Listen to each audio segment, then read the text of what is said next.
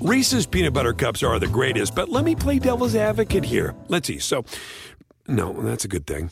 Uh, that's definitely not a problem. Uh, Reese's, you did it. You stumped this charming devil. Life is a highway, and on it there will be many chicken sandwiches. But there's only one McCrispy. So go ahead and hit the turn signal if you know about this juicy gem of a detour.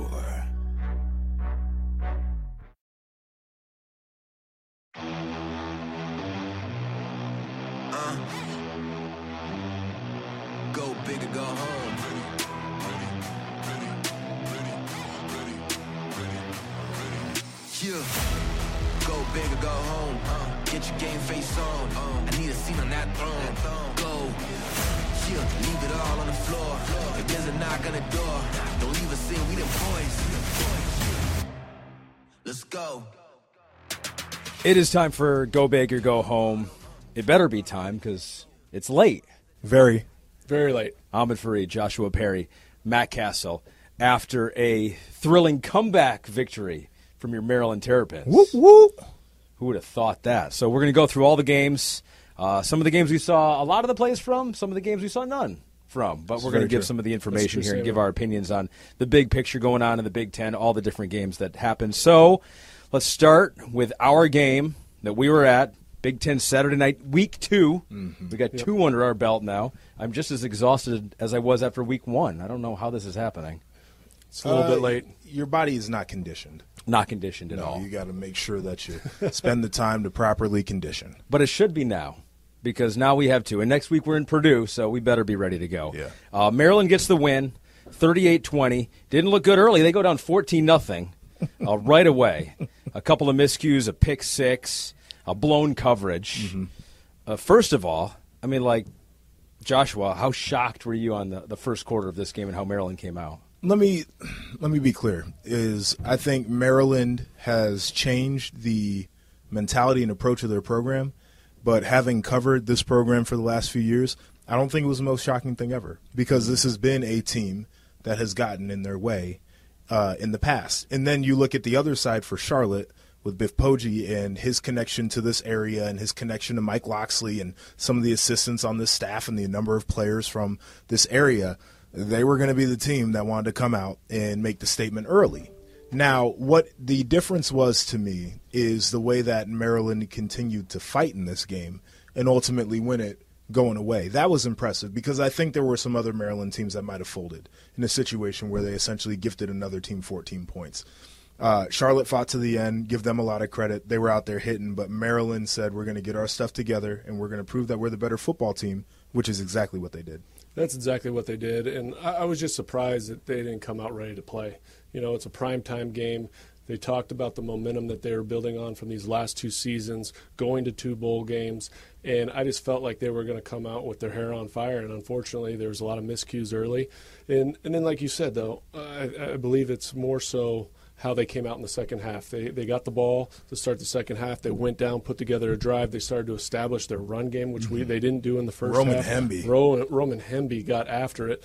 I mean, they scored what 29, 28 points in the in the second half. Sure, right. So 29. It, it was good to see them come alive. Now there's a lot of that they're going to learn from when they go in on that teach tape, right? And there's a lot to grow from, and it's more self-inflicted wounds. And if they can correct that, this is a good football team. They're talented at the skill position. I know that there's some questions on the offensive line. Defensively, they gave up the big play early, but Yep. then they settled in. So the the Maryland's outlook, I still think that is, is they should be optimistic. At the same time, as you also said, Joshua, you got to give a ton of credit to Charlotte to come out a school like that that had 56 new scholarship athletes. This this like Coach Locksley said was their Super Bowl. Yes. and they came out and they they played hard to the end and they jumped out to that 14 point lead. It had to be uh, great momentum and it had to feel good on that sideline. But they should be walking out of here with their heads held high because they competed for 60 minutes. So think about this. Wouldn't you love to be the Maryland staff coming in to correct that tape? Because there were so many things that went wrong that you can tell your team, you are susceptible to lose any given week if we play like this. But then you can flip on the second half and say, we can compete with anybody if we play like this, the way we played in the second half. And I think it's a really good spot to be in. I think that you can hit some of the negatives and really teach and correct, but I think you can really lean in to the positive things that you did. Like as a coach, I'd, I'd sit back and say, well, this ain't the way that we scripted it, but this ain't going to be bad to teach off of either. Right, and that's what that's the thing about football is you learn more from this type of game because you see all the stuff that went wrong in the first half and you go in and you have to correct it and you've got to be hard on yourself. And as a player you got to take a hard look at yourself and say what can I do better? But then when you take a fine tooth comb and go through it and you look at their performance in the second half when they sustained their blocks, when they got the run game going, when they wrapped up and tackled, when they played sound defense and they were assignment sound, then all of a sudden they change. And that's where you have to build on for this team moving forward. Yeah, Taulia Tagovailoa, two pretty bad mistakes, Mm-hmm. right? The pick six early put him down 14 nothing, and then threw an interception in the end zone. Matt, what'd you what'd you think of the quarterback, who you've said is maybe the most crucial quarterback in the Big Ten to their team?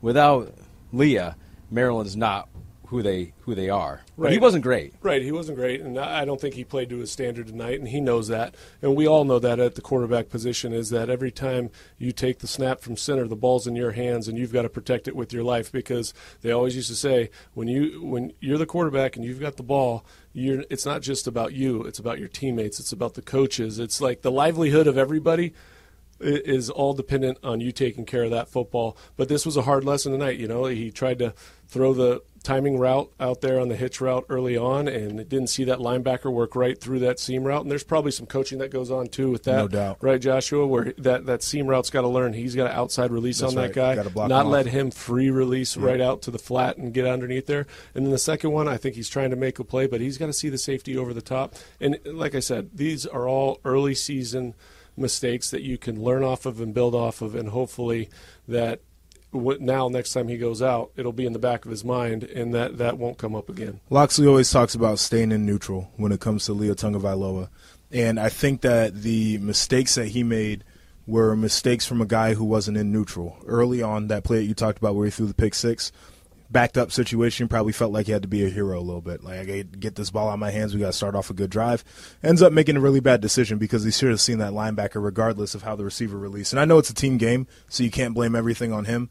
Uh, and then again, other interception, kind of forcing plays. And so when he can stay neutral and just command the offense and, and not try to be everything for everyone, he's a much better player. Right, and but then you also saw the resiliency of this kid. Oh, he no comes doubt. back, the post route late in the game. Brother. That's after the interception, right? There's guys that I've seen be a shell of themselves Yes. after that. They're not going to take that shot. They're timid with the ball. They don't, they're they're going to protect it with the, with their life. But he's still taking his shot, and he made that throw, which is a sign of his experience, of a sign of understanding who he is as a player, and that he's not going. to His confidence isn't going to be rattled so easily. It's the blessing and the curse, right? Right, Like we saw both sides of it. We saw the curse early on, and then we saw the blessing. That's who he is as a player. Yep. That's why he's so good.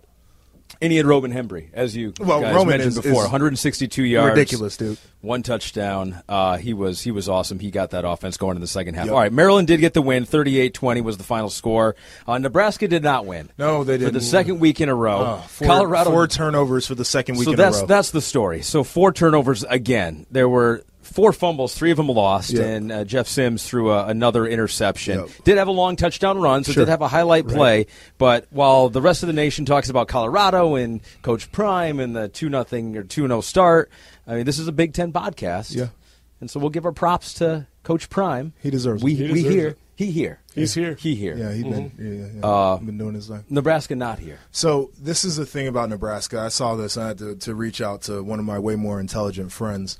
Um, this is the first time a team has had eight plus sacks in a game and has lost the football game since at least 2005. Wow. So think about that. Think about how much pressure Shedeur Sanders was under consistently in that football game. Think about how many times they got a hit on the quarterback, a premium player, a guy who is building a Heisman campaign.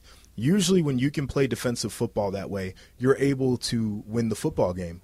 But most of those games where you get eight sacks, you probably ain't turning the football over four times That's too. it. And you put your defense in such a hard spot. And I think for this Nebraska team to break through, they have to protect the ball. Like they, this was a game that was close at one point. Mm-hmm. and then it started to get away from them. Mm-hmm. You can't give teams an opportunity to have the ball more. Possession of the ball is the most important thing in the game of football. And Nebraska has not grasped that concept up to this point. And so I think that their mistakes are not necessarily easily fixed, but it's easily pointed to. I think the rest of the game that they played was solid overall. Like Jeff Sims, I wish he was a little bit better of a passer, but he's a great athlete. Like they're going to have to work with that, but he has to protect the football. The rest of the players on that offense have to protect the football, and then ultimately gives them a shot to compete. Yeah, people really don't understand how important that turnover battle is in games and the percentages of you winning when you are minus one, minus two. Then you talk about minus three, minus four. It's almost non-existent where you're winning that type of ball game Yep. because you just give the other team more opportunities. And when you have the talent like Shedeur Sanders and the way he's playing, I mean, he's thrown for over 900 yards, It's ridiculous, and seven touchdown passes or whatever it is Yeah. in the first two weeks of season. The guy can get it done. And so when you give a guy that talented and with the weapons that they have on the offensive side of the ball, that many chances, eventually they're going to score. And it, you just put yourself in such a deficit every time you turn over the ball. And that's something that Nebraska is learning the really hard way. Yeah, I'm not sure though they win this game even if they don't lose the turnover battle. I You think know, they got a way better shot. Like I, I Well, think sure, sure they have a better shot. part but- of part of that too is the momentum swings that come with Yeah, it. that's Right. true. Like the other team gains confidence and you lose confidence at the same time, so that delta starts to build with every turnover. Like I, I, I truly think that this game could have been rewritten, and this is not a to to bash Colorado and the effort that they made because they got to make plays on the other end. Yeah. But it's just like the the impact it has. Like I've been that guy where like damn our quarterback just turned it over again like i gotta run out here i didn't even get to make all of my adjustments yet and we're back out on the field that's a hard place to be Not even that though; they're on the road too, Mm-hmm. which Yeah. you know you get the crowd involved. It's their home opener. Yeah. it's probably the biggest home opener. They the probably sold Colorado out for the first time They in were. forever. They were Right? Like, I Like- mean, I mean, so they were into it, and so it just makes it a tougher environment to play in. But it also, like you said, it's such a momentum swing and a confidence. It it just takes your confidence out of it when you're going every other play. You're turning over the ball and you're going, gosh. What, what do we have to do to get this thing going the right direction? It's a tough one for Matt Rhule too because uh, one part of me wants to say I'll give him some time, Right. But then you're playing a team that is in the same situation. I know, that's- right? it's hard, and right? turned over the roster. but matt rhule is a great coach and it's like you know i think what prime has done is an aberration right it's not the rule it's probably the exception and he's, so he's one of one. Yeah, we One should we should give the grace of Matt Rhule needs some time, and historically, his turnarounds have not been year one; they have been year two and beyond. And so I think we need to keep that lens. But he's sitting back, and he's going to watch that tape, and he's going to be just like us. Like, damn, man, we got to protect that football. Yeah. And I'll tell you, those are the worst meetings to go mm-hmm. into the next day as a player because you sit there and you're cringing and you just know that your time's coming, especially if you're one of the players that lost the ball. But you feel that, and, and you know everybody feels that in in there. But when it's you and you get highlighted, mm. you feel like you let that team down. So you got to make sure too with a quarterback like Jeff Sims, who you want to be your star, that does a lot of good things with his legs and is still developing as a thrower. That you want to keep his confidence because you're going to need him down the road. Nebraska 0 2. Iowa 2 0. Woo! But it was ugly though. Beat their rival. Iowa State 2013 was the final score. They were up 17 nothing. Sure, they were. Uh, thanks to a defensive touchdown. Absolutely. Brian those Ferentz, count. Those count that. for Brian Yeah. Ferentz. Loving that. Uh, so Iowa wins this one. Yeah, not a whole lot of offense for either. Neither team got over 300 yards Yeah. in this one, but that's how I that's how Iowa's going to win. That's how they've won the past few years. Yeah. offense is not a whole lot better, but their defense still is awesome. So here's the trend that I'm tracking now for Iowa is week one, uh, Utah State, right? They come out, first half looks pretty good, opening drive. I mean, they're throwing touchdown passes, first opening drive touchdown pass since 91. I wasn't even alive when that happened. Like, you know, it's like, oh man, it's going to be a different team. Second half, I don't know what happens, but they're not the same team. This game, second half, they score three points, they give up 10, right? The game gets a lot closer. So is this team able to sustain momentum from the first half, but also when they go into the locker room, what are the adjustments that are being made and then how are they being executed on the football field? I'm going to track that but ultimately this is probably going to feel like one of those years where i was going to have to have some turnover luck and they're going to have to lean on their defense and just hope that their offense can continue a progression. So by the middle and end of the year they can put up more than you know 20 to, to 24 points in a game Yeah, I mean they had 235 yards in this game, and Iowa State had 290, mm-hmm. and that's that's always the concerning thing because you've got a new quarterback that came in that there was high praise for him that he was going to hopefully turn this thing around, but it goes back to Brian Ferentz and this offense not being able to somehow produce more offense because they've got a defensive unit that is one of the best in the Big Ten, and you saw it again today. They had the pick six took back, that back to the house that helped obviously the reflection of this score and that ultimately led to their win but somehow some way they've got to figure out an offensive unit that can be more productive because that's the only way that they're going to compete with the big dogs 2013. 20 was enough in this one. Hmm. Ohio State got 35. Sure they did. They were Sure also did. playing Youngstown State, Yeah. uh, who got an early touchdown in this one. We are like, oh my gosh, what's happening here? Uh, it was Kyle McCord playing uh, predominantly in this one, but Devin Brown did come in, throw 13 passes over over 100 yards. Uh, the running game got going a little bit. I mean, it wasn't much splash for Ohio State in the early game, but Joshua, your Buckeyes, you were a grump last week after watching the result against Indiana. Yeah.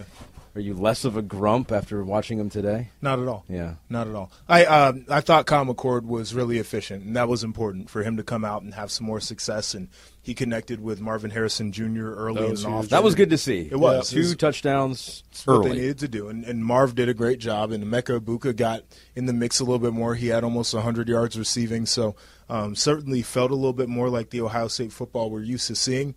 It just doesn't feel as splashy as what it's looked like in the past. But I keep going back to this question. This is not an original question that I'm asking. I saw this somewhere and it made a lot of sense to me.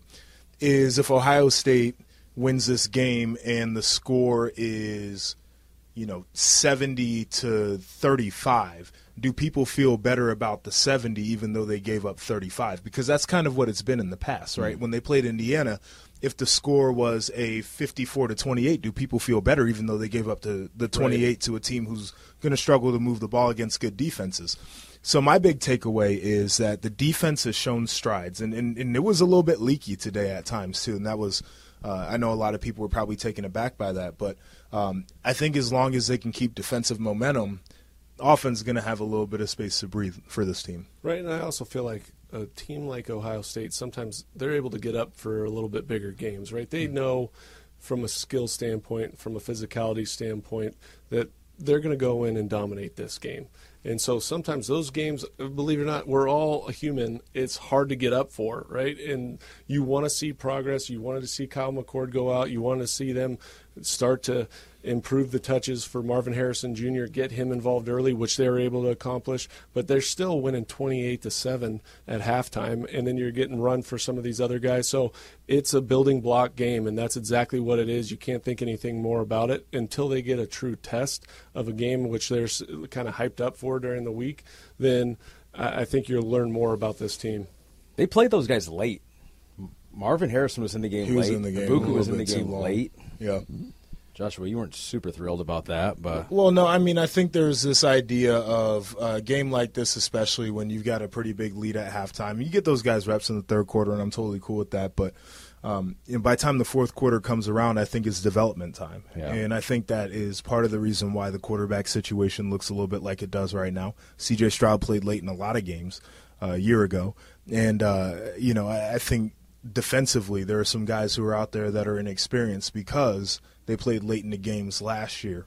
And I look at a team like Penn State and kind of their model. And mm. anytime they could a year ago, Right, they they were they were the getting game. Drew Allar in the game, knowing Yep. that he was going to be the heir apparent. And I think that those are opportunities that are missed when you have your, your vets. And I know they have to get in a rhythm and they have to get those things figured out. You're missing opportunities for, for development when you don't get them in the game. You do miss opportunities for development, but I think as a head coach, the other thought process is I've got to get these guys ready to play four quarters because not all these games are going to be blowouts in the first half. You've got to be able to make halftime adjustments, come out, and then execute a game plan in the third quarter, and then not not just realize that it's always going to be in this situation where you're going to be able to come out in the third quarter and everybody else is going to play and you sit there and chew seeds on the sideline. You got to condition these guys for sort for their bodies to be ready to go. But I understand what you're saying as well. Plenty conditioning during the week. That's how we used to do it when I was playing. Urban was big conditioning. All right, so you're upset about Ohio State. I'm not second week in a upset. I'm, I'm you're just not- I, I keep a high standard. You're not thrilled. You know what? I'm I am I'm just a grumpy person by nature. I'm thrilled about Michigan. They beat UNLV 35 to 7. JJ McCarthy was awesome again, 22 at 25, Mm. couple touchdowns, 278 yards. Running game was good enough. Blake Corum got 80 yards for him. Uh, UNLV had no chance in this game.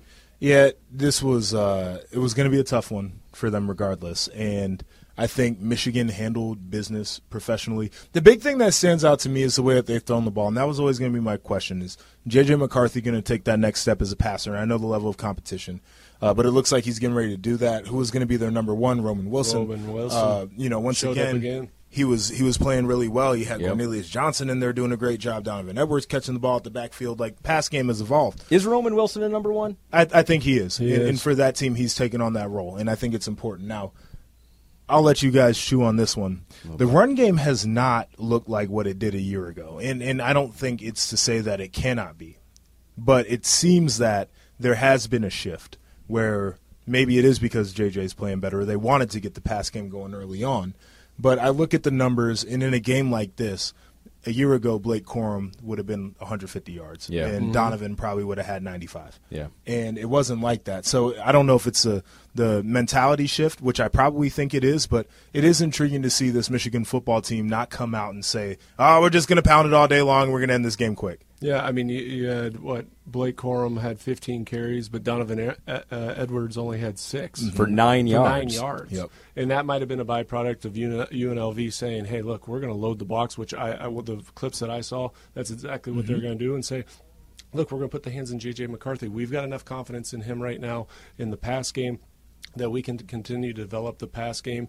And he went out and was efficient. He was effective, and he's balled out. I mean, he mm-hmm. missed three passes all game long with two, Right. t- two touchdowns and 278. So that's a good sign. When you have the balance that you have with this team, the offensive line, when you can run the ball, but when they want to load the box and they want to give you one-on-one opportunities on the outside, to have a guy and the confidence that you can say, "Hey, guess what? We're going to flip the script. We're going to go throw it." To win, then they're going to have that ability to do so. And I'd be curious what the adjusted completion percentage is. So you take out the throwaways and you take out drop oh, balls Right. because I know at least one of those was a throwaway, mm-hmm. right? So now we're talking about ninety percent plus Right. of the passes were were accurate passes that should have been caught, and there might have been a drop in there. I'm not exactly sure off the top of my head. Dude is balling right now. Yeah. Balling. Yeah. Jim Harbaugh saying, "Wait till I get back. I swear. We will go over 100 yards on the ground with Blake Corum and Donovan Edwards. Yeah, don't worry, we're going to get, get Yeah. back to the ground and pound real Enjoy quick. it now, JJ. Yeah, yeah, seriously. Uh, Penn State 63, Delaware 7. Not a whole lot we learned from this one. Drew Allar was 22 of 26, 200 yards. Uh, they got uh, Kaytron Allen because it was Singleton that was basically bruising in our first game last week, and then Allen got uh, over 100 yards in this one. Matt, we don't need to spend too much time on this one. Penn State just rolled a lesser opponent. they rolled a lesser opponent, and there was obviously just physical domination by that offensive line. We saw it some of those runs that they had. They pushed those guys back off the ball five yards. Now Delaware came out early, and I thought they put up a little bit of a fight. But the thing that I was impressed with was Drew Allar. Mm-hmm. Drew Allar. He's one. Of, he's still a young quarterback. He's only his second start. He comes off his debut last week where he throws for 324 yards. But this was a team that played that 3-3-5 scheme, which are going to put more guys in the secondary. And so what he had to do today is he had to be patient. He had to take what the defense was giving him, and that's what I think he did really well. And that shows a lot of maturity for a young guy and only in his second start. And I think you've got to build off that and say, hey, th- this is a good sign for us that he's willing to not get greedy not take the shot or force the ball downfield because he wants to make that splash play. He's going to play within the system, within the confinements of whatever whatever they're putting out there, and he's willing to take the check down. it almost felt like he was more composed from that standpoint than even the coaching staff at one point. We were making the joke that Penn State threw the flea flicker because they're trying to get that big play. It's like everything we're throwing is checked down, everything's underneath. You know, they're forcing us to throw it to the flats and they want to push us out of bounds. Like they're not letting us challenge down the field. So the coaching staff dials up a flea flicker because they're trying to hit the big play, and even that one didn't go all the way down the field. They threw like a deep out on it or whatever Yeah. the case is. And I think that Drew was perfectly content saying, I'm just going to make the best decision for the team. Like, I'm not going to put the ball in harm's way. I'm taking what's out there. And if they want to play it like that, guess what we're going to do? We're going to hand it off to like three running backs today. And they're going to do a great job because we got the numbers on our side. And I thought it was really impressive stuff. Yeah. 63 points impressive Yeah. for Penn State. Yep. All right, let's go quick hitters on some of these remaining games because we got quite a few. We got a lot of games early on because we just got a lot of non-con, baby. So we didn't, we didn't see a whole lot of these plays, if any of plays from some of these games. So we're going to react to the scores and the results and kind of the trajectory of these teams now. So Purdue plays like an eight-hour game against Virginia Tech because it Uh, was it like what, a like a six-hour rain delay. Or it was a noon game, and then a, yeah, a long delay, and then they finally finished. I think like when our game was finishing, it was crazy. Uh, Purdue wins 24-17 against Virginia Tech, so they bounce back from that Fresno State loss. Yeah, and the biggest thing here, I think, is Ryan Walters. This is his first victory for his team, and it was a tough day. Like you said, it's always difficult when you have a weather delay. You've got to take your team inside the locker room. You're sitting around forever. You don't know when you're going to get back out on the field. But overall, they went out and got a victory today, and that's his first victory as a head coach. And for this team, that builds confidence for the team, and it says, okay, we are taking steps in the right direction as a team. We're getting bought in because the hardest thing for a new coach to do is get that buy-in, to get everybody to understand this is how we're doing things. But a win, a lot of times, helps to increase that opportunity inside the locker room to get everybody to kind of come together. Eight hours and 35 minutes, a long time to, to be on Oh. standby for a football Yeah. game. I will say this is the run game, it looks like from the stats, was a point of emphasis. Devin Crazy Legs Mockobee Oh, had yeah. himself a nice game. I also see Tyrone Tracy Jr. on the rushing list as their second leading rusher by yards. He's a wide receiver, so now they're getting those guys incorporated. And this historically has been an offense where they throw it around the yard, but now that there is a threat of the run, I think it makes them a more dangerous football team. I wonder sure. if can, you- uh, can you hear that? I know. Can you Can you hear hear that? The band is behind us. Yeah. Literally are Little Wake drum me line. up. In the post game festivities. We have to pay uh, uh, a royalty when, when he sings on the on the pod? Yeah. Uh, when Matt sings, no, I don't think anyone can recognize this, so they don't Thank know who we would have to Uh, pay it to, okay, right? So cool. yeah, so it's like I don't is even know what that is supposed This to be. good. I almost got in trouble doing that one. Uh, Michigan State gets a win over Richmond. Uh, Noah Kim throws three touchdowns. They got Nathan Carter on the ground over 100 yards, and he had three touchdowns. So Michigan State, we have Purdue next week on Big Ten Saturday night against my alma mater, Syracuse Orange. Who are you rooting for? We were the Orange, Men back when I went to, but now it's just Orange. Who are you going for? Uh, I mean, I got to root for Syracuse, right? That's weird if I don't. Oh, I'm an impartial member of the media. I don't root for anybody. we know that's not true because you crush Ohio State, and that is a person who But is a fan. That's, a fan. That's not rooting. yeah, I know exactly, That's- but that's it is analysis. a fan. That's true. That's analysis. Um, so we got uh, we got Michigan State winning. We got Michigan State on Peacock. Yes. against Yes. Washington and Michael Penix. Boy, they got their work cut out. defense better pack their lunch. but they come in two and zero. Um, they get a 45-14 win with some offense. So no, I, I think Noah Kim could be a guy. yeah, for them. Yeah, and he's he kind of has to, and I think that his ability to throw the football is one thing. I think they need to incorporate him into the run game just so they can have more lanes for the running backs and, and try to protect that offensive line just a tad bit. Um, I think these last two weeks have been really good for Michigan State just in terms of uh, building on the field, right? Being able to go out and execute and to, to learn. But now they got that challenge coming up. And I'll tell you what, I, I do not know what Washington is going to be by the end of the year defensively. I will tell you, offensively, they're going to be one of the best in the country, period.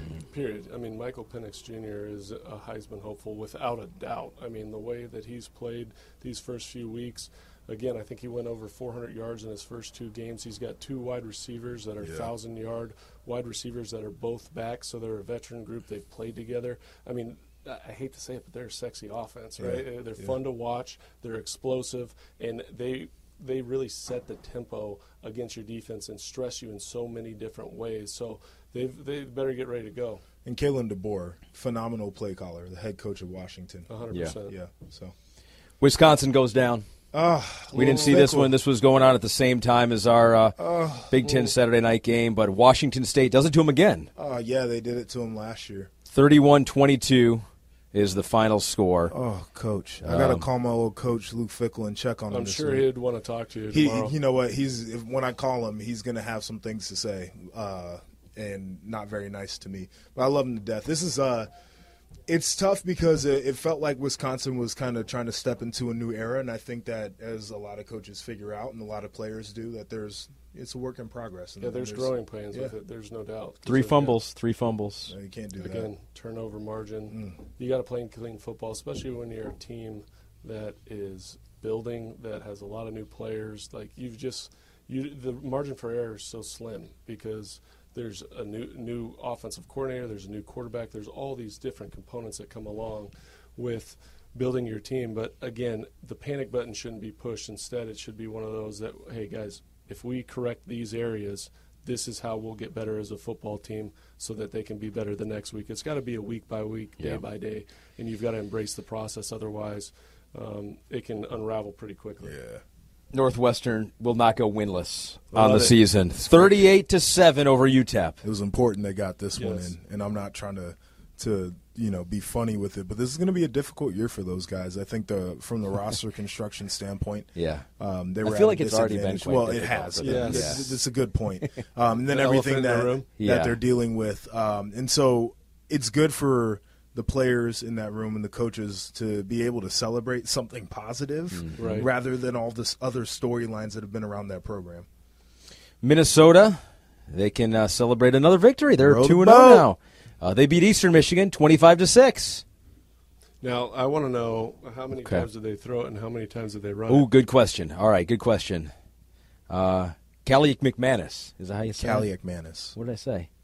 That's I added another similar. Another Something syllable great. in You know, there. Greek is very difficult for me too. Kaliakmanis Yeah. threw it only fifteen times. Greek rifle. Okay, so He this threw it is Okay, 44 times last time, and so uh, Taylor ran it 33 times for Yes. 193 yards. This is More the old Minnesota Minnesota football. offense we're used to. They're rowing the boat now. Yes. They ran it a total of 56 times for almost 300 yards. I will say, um, I do think that this is typically a, a well coached unit. So PJ is probably grinding those guys in practice to get the game plan the way that he likes. But this is Minnesota I expected to see, no doubt. I was Okay. going to say, I just wanted to see was this also the ratio that we saw the week before against Nebraska when they went out, they chucked the ball all over the yard. It did not look like a Minnesota team, but Uh-uh. this feels more like a Minnesota team to me. The identity is, look, we're going to beat you up inside the trenches. We're going to run the football, Gonna grind you. out, Play good, play good defense. That sounds more like Minnesota to me. Rutgers with a win over Temple 36 to 7. They are 2 and 0 on the season right now.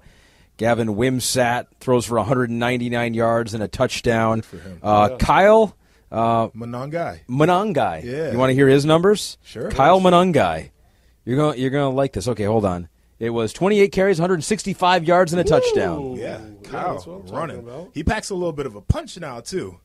Uh, the way he runs the football. This is, um, I think, this is good for Rutgers, and I've seen this develop, uh, you know, the last couple years. But in the non-con, they can scoop up some wins, and they already have a conference win because of what they did uh, last Sunday Right. against Northwestern.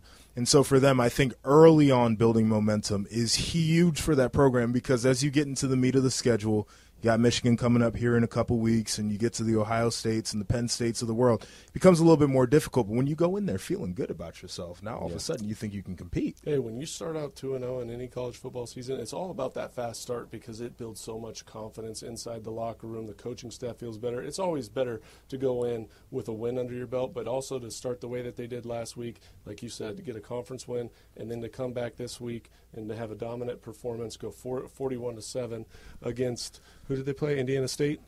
It's Uh, still no, Temple. Oh, sorry, they Yeah. played Temple. I'm sorry, 36 to seven. They played Temple, and uh, it's just a good start. And Coach Schiano's got to feel good about where his team is right now. But that's a good segue because Indiana State lost to Indiana 41 to 7. Lightning round time. Matthew, I'll give you one comment on Indiana. My guy Jaylin Lucas, who I interviewed at Media Day. Yeah. Love Jaylin Lucas. Sure. Yeah. Most exciting returners, and he might be number one in all of football. How'd football. my boy do? Uh, 10 rushes, 88 yards, two touchdowns. They're getting him involved in the offense. That's what they said they were going to do. He is one of the best playmakers in the Big Ten, and he showed it against Indiana State. And that's what good play callers do, and that's what good coaches do. They take their playmakers and they somehow get them involved. They get them touches. They give them the ball in space. And so when you see something like that, that's good coaching to me, right? You're, you're able to take this guy who you know is maybe a returner or something like that, but you you somehow implement him into the game plan, and then he shows out like he did today.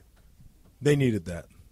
That's Yes. all I got to say. It's a, a hard-working group. They needed a win like that. Illinois needed a win, and they didn't get it against Kansas. They they look pretty bad. I think they were down thirty-one to seven at one point in this one. They made a little bit of a comeback. Luke Altmaier broke a long run, seventy-two yard touchdown run. He actually had two rushing touchdowns. But um, Joshua, I'll give you the last word on this one. Illinois not not looking great, and they got to play Penn State next. It ain't the same team that we saw a year ago. Uh, Defensively, they're different. They're trying to bring the personnel along. Offensively, I don't think we gave enough credit to Tommy DeVito and his leadership and, and the way he was able to get the ball out quick, the way he was able to protect the football. I don't think we give enough credit to Chase Brown and the way that he ran the ball a year ago. He was a workhorse. He was a guy a beast. who was sneaking his way into the Heisman conversation. And it, you can't replace those players, but now you have to find a way to win ball games uh, without those guys. And so I think it's going to be a little bit of an uphill battle. Um, but one thing I do know, Bret Bielema, he's a hell of a coach. He's going to be searching for answers all over the place. So it wouldn't shock me if they improve dramatically by the end of the year. Maybe, maybe it might be a little bit of a retooling year year for them for sure. All right, that's it. We're done. Wow, that's a lot of games. It's a lot of games. Lot of a lot games. Ripped through a lot of games As we get late in the year, it'll be less games. because we'll play each other. Yes. Yes, they they'll got to start playing each other. Yeah, that'll be great. That's what we need. Yes. Hey, guys, start playing each other.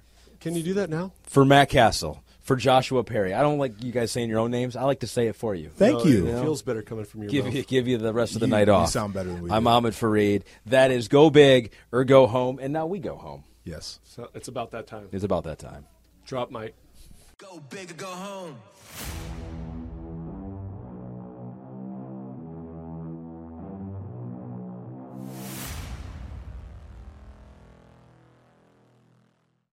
Reese's peanut butter cups are the greatest, but let me play devil's advocate here. Let's see. So, no, that's a good thing. Uh, that's definitely not a problem. Uh, Reese's, you did it. You stumped this charming devil. Life is a highway, and on it there will be many chicken sandwiches. But there's only one McCrispy. So go ahead and hit the turn signal if you know about this juicy gem of a detour.